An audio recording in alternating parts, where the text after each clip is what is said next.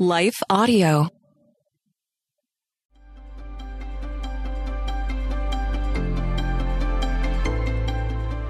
Welcome to Crosswalk the Devotional. We're so glad to have you listening. I'm Lynette Kittle, and today's topic is temporary housing. We'll be right back after a brief message from our sponsor.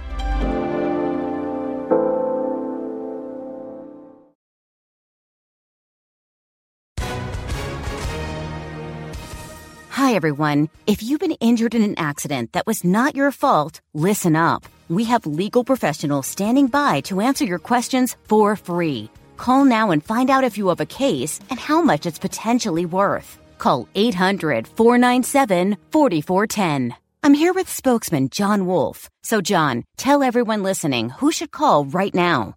Well, Maria, first off, thank you for having me here. It's always nice to answer the listeners' questions. Now, as far as who should call in, anyone who's been injured in an accident and think you deserve compensation, give us a call right now. 800 497 4410. You'll find out if you have a case and how much it's potentially worth. Thanks, John. You heard it, folks. Take advantage of this opportunity and call now 800 497 4410. Advertisement sponsored by Legal Help Center may not be available in all states.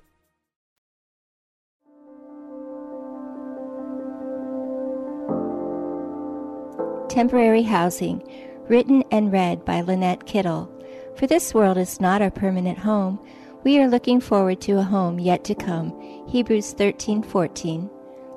When my dad was slipping away from this life to his new life with Jesus, it hit me how he wasn't taking anything with him, not one thing.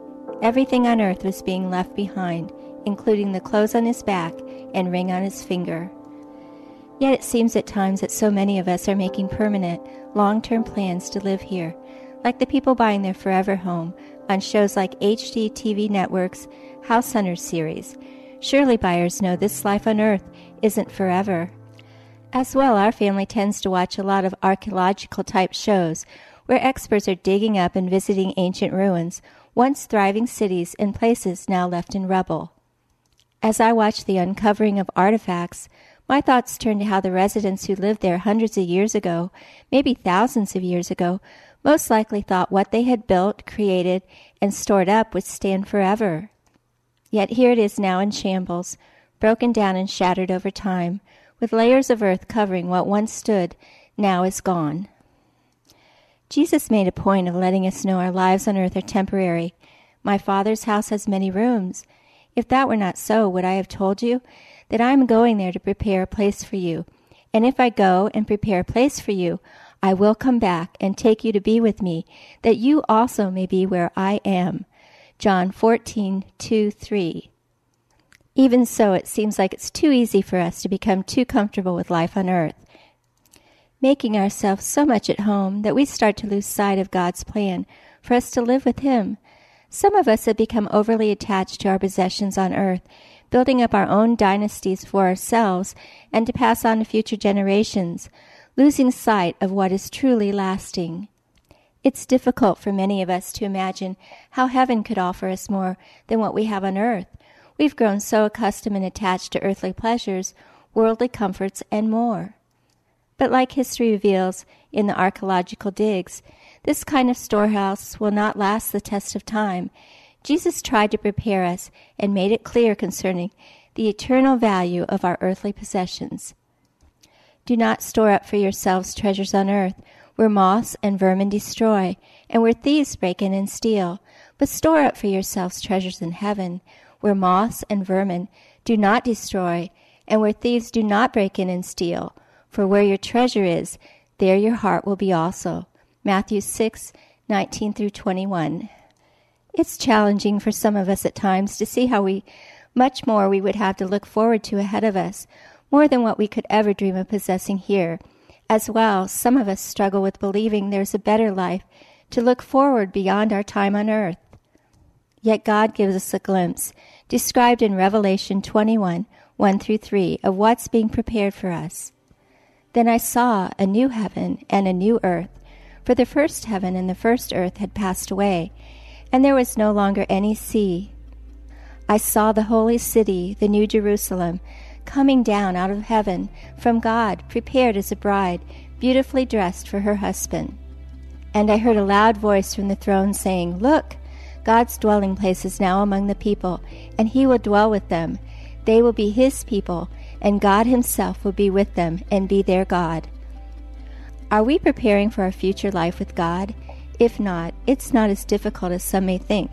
To begin, 1 Timothy 6:18 explains how we can start by doing good and being rich in good deeds, giving generously and being willing to share.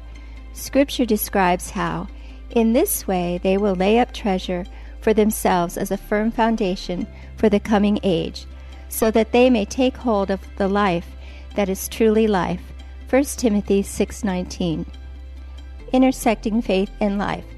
Start building your future foundation by asking God to show you how you can be generous and share with others. Purposely, listen to discover others' needs, looking for opportunities to help out. For further reading, Luke 6 43 through 49. Hey, listeners, thanks for joining us for the Crosswalk.com devotional podcast. To get all of our episodes straight to your phone during the week, subscribe to this podcast on iTunes or wherever you listen to podcasts. To find more devotional content like this, head over to crosswalk.com. Have you ever considered yourself a messenger? I mean, you are called by God, and aren't we all praying the big prayer, Here I am, Lord, send me? So if we put two and two together, you've got a message to deliver, my friend. Whether it's mics like this, bookshelves around the world, stages to take, art to make, or businesses to build, it's time we start testifying truth unashamedly, creatively, and in love. My name is Tamara Andress, the host of the Messenger Movement podcast, which is designed to catalyze Christians to speak, write, build, and testify.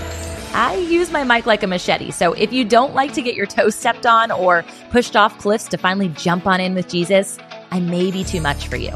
But if you're ready to turn your message into a movement and want to run with other messengers doing the thing at scale globally, search and follow the Messenger Movement podcast on your favorite podcast platform or lifeaudio.com today.